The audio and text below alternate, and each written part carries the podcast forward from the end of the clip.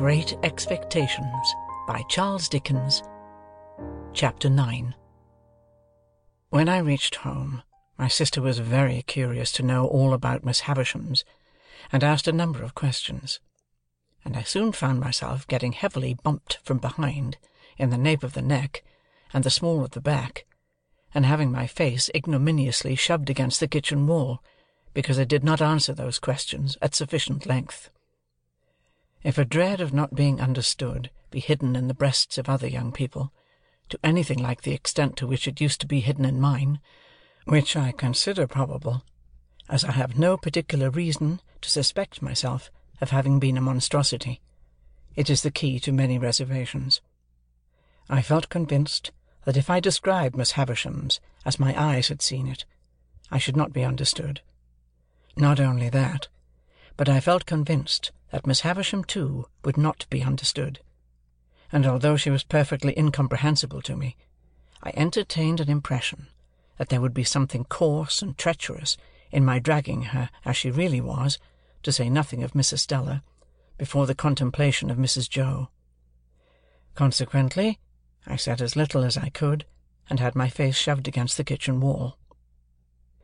The worst of it was that that bullying old Pumblechook, preyed upon by a devouring curiosity to be informed of all I had seen and heard, came gaping over in his chaise cart at tea-time to have the details divulged to him, and the mere sight of the torment, with his fishy eyes and mouth open, his sandy hair inquisitively on end, and his waistcoat heaving with windy arithmetic, made me vicious in my reticence. "Well, boy," Uncle Pumblechook began, as soon as he was seated in the chair of honour by the fire, "how did you get on up town?" I answered, "Pretty well, sir," and my sister shook her fist at me. "Pretty well?" Mister Pumblechook repeated. "Pretty well is no answer. Tell us what you mean by pretty well, boy." Whitewash on the forehead hardens the brain into a state of obstinacy, perhaps. Anyhow, with whitewash from the wall on my forehead, my obstinacy was adamantine. I reflected for some time, and then answered as if I had discovered a new idea. "I mean pretty well." My sister, with an exclamation of impatience, was going to fly at me. I had no shadow of defence, but Joe was busy in the forge when Mister Pumblechook interposed with, "No, don't lose your temper. Leave this lad to me, ma'am. Leave this lad to me." Mister Pumblechook then turned me towards him, as if he were going to cut my hair, and said, "First, to get our thoughts in order, forty-three pence." I calculated the consequences of replying four hundred pound, and finding them against me, went as near the answer as I could, which was somewhere about eight pence off. Mister Pumblechook then put me through my pence table, from twelve pence make one shilling, up to forty pence make three and fourpence, and then triumphantly demanded, as if he had done for me, "Now, how much is forty-three pence?" To which I replied, after a long interval of reflection, "I don't know," and I was so aggravated that I almost doubt if I did know. Mister Pumblechook worked his head like a screw to screw it out of me, and said, "Is forty-three pence seven and sixpence three fardens, for instance?" "Yes," said I. And although my sister instantly boxed my ears, it was highly gratifying to me to see that the answer spoilt his joke and brought him to a dead stop. "Boy, what like is Miss Havisham?" Mister Pumblechook began again when he had recovered, folding his arms tight on his chest and applying the screw. "Very tall and dark," I told him. "Is she, uncle?" asked my sister. Mister Pumblechook winked assent, from which I had once inferred that he had never seen Miss Havisham, for she was nothing of the kind. "Good," said Mister Pumblechook conceitedly. "This is the way to have him. We are beginning to hold our own, I think, mum. "I am sure, uncle," returned Missus Joe. "I wish you had him always. You know so well how to deal with him." "Now, boy, what was she a doing of when you went in to-day?" asked Mister Pumblechook. "She was sitting," I answered, "in a black velvet coach." Mister Pumblechook and Missus Joe stared at one another, as they well might, and both repeated, "In a black velvet coach?" "Yes," said I, "and Miss Estella, that's her niece, I think, handed her in cake and wine at the coach window on a gold plate, and we all had cake and wine on gold plates, and I got up behind the coach to eat mine because she told me to." "Was uh, anybody else there?" asked Mister Pumblechook. "Four dogs," said I. "Large or small?" "Immense," said I, "and they fought for veal cutlets out of a silver basket." Mister Pumblechook and Missus Joe stared at one another again in utter amazement. I was perfectly frantic, a reckless witness under the torture, and would have told them anything. "Where was this coach, in the name of gracious?" asked my sister. "In Miss Havisham's room." They stared again. "But there weren't any horses to it." I added this saving clause in the moment of rejecting four richly caparisoned coursers, which I had wild thoughts of harnessing. "Can this be possible, uncle?" asked Missus Joe. "What can the boy mean?" "I'll tell you, mum," said Mister Pumblechook.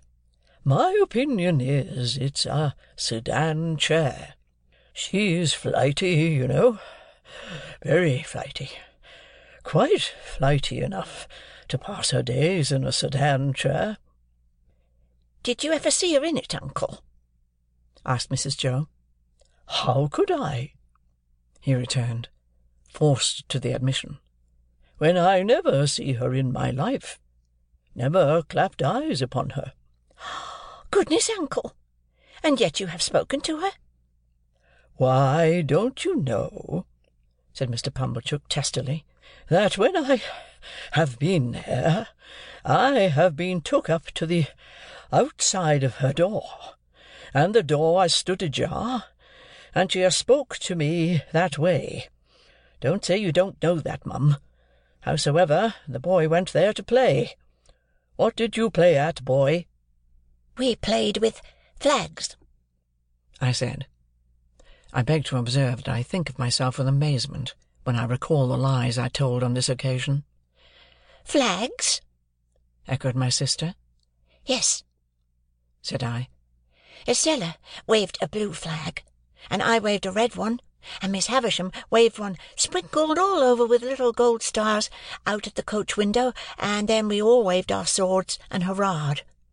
"Swords?" repeated my sister. "Where did you get swords from?" "Out of a cupboard," said I, "and I saw pistols in it, and jam, and pills, and there was no daylight in the room, but it was all lighted up with candles." "That's true, mum," said Mister Pumblechook, with a grave nod. "That's the state of the case. For that much I've seen myself." And then they both stared at me, and I, with an obtrusive show of artlessness on my countenance, stared at them, and plaited the right leg of my trousers with my right hand. If they had asked me any more questions, I should undoubtedly have betrayed myself, for I was even then on the point of mentioning that there was a balloon in the yard, and should have hazarded the statement but for my invention being divided between that phenomenon and a bear in the brewery. They were so much occupied, however, in discussing the marvels I had already presented for their consideration, that I escaped.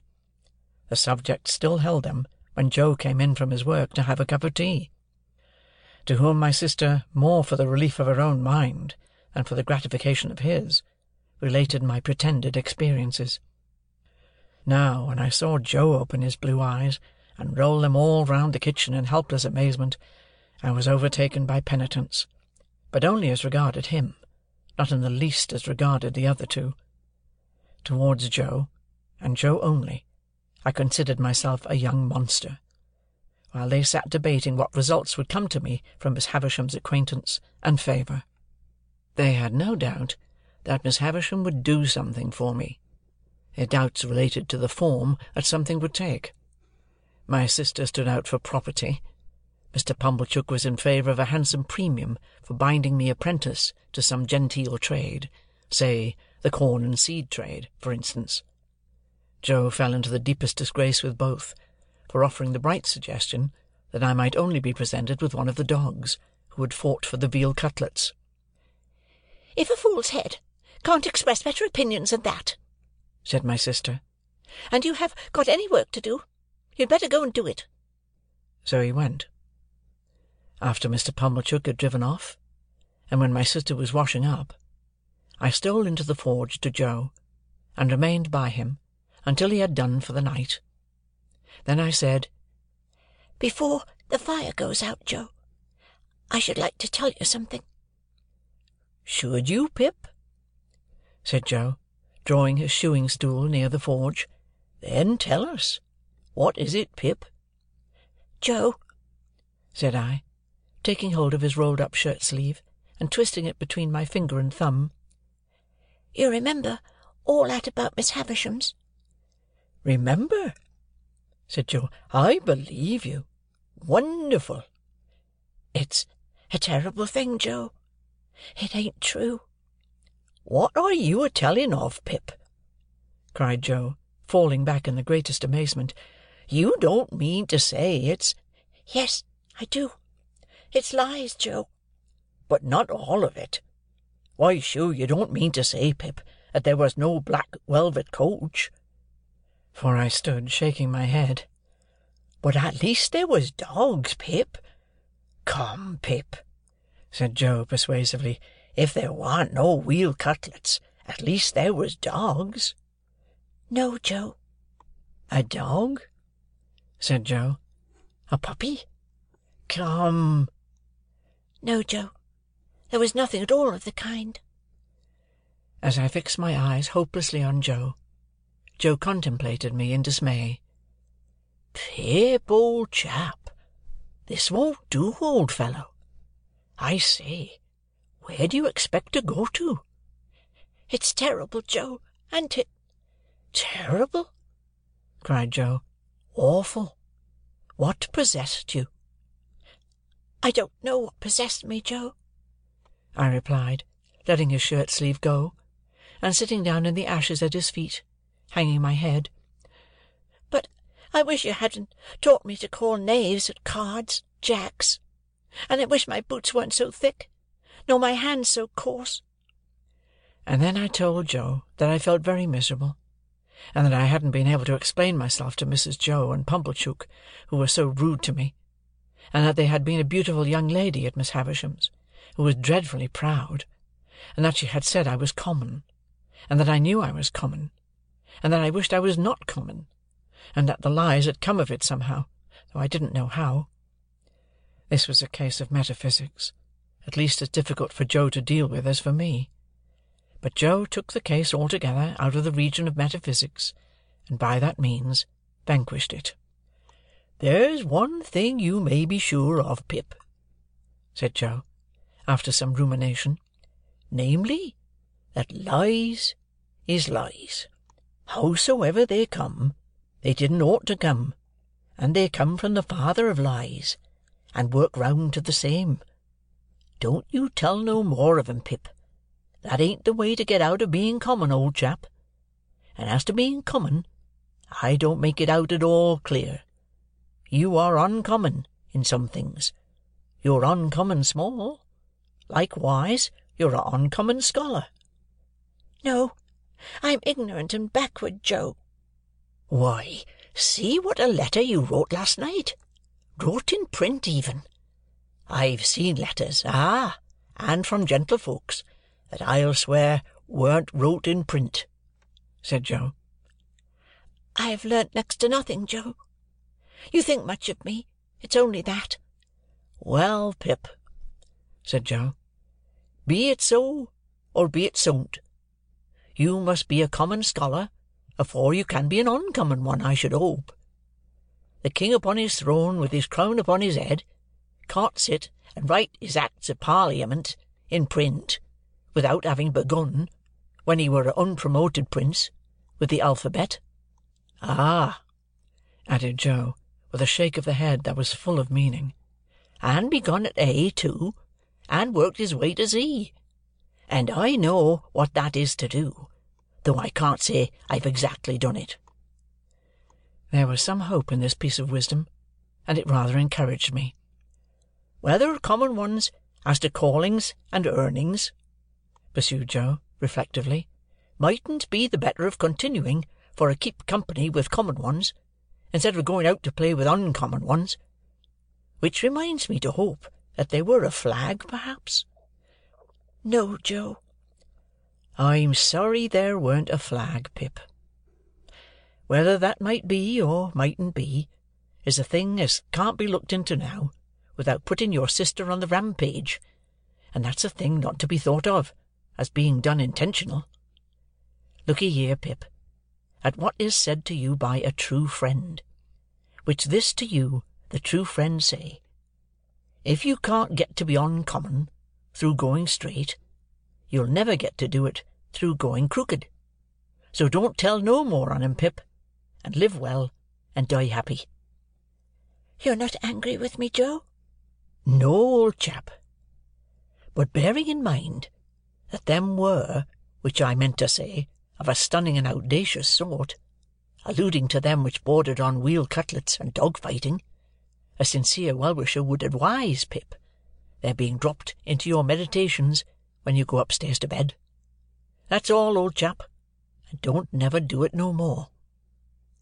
When I got up to my little room and said my prayers, I did not forget Joe's recommendation, and yet my young mind was in that disturbed and unthankful state that I thought long after I laid me down how common Estella would consider Joe, a mere blacksmith, how thick his boots and how coarse his hands. I thought how Joe and my sister were then sitting in the kitchen, and how I had come up to bed from the kitchen, and how Miss Havisham and Estella never sat in a kitchen, but were far above the level of such common doings. I fell asleep recalling what I used to do when I was at Miss Havisham's, as though I had been there weeks or months, instead of hours, and as though it were quite an old subject of remembrance, instead of one that had arisen only that day. That was a memorable day to me, for it made great changes in me. But it is the same with any life. Imagine one selected day struck out of it, and think how different its course would have been. Pause, you who read this, and think for a moment of the long chain of iron or gold, of thorns or flowers, that would never have bound you but for the formation of the first link on one memorable day. End of chapter nine.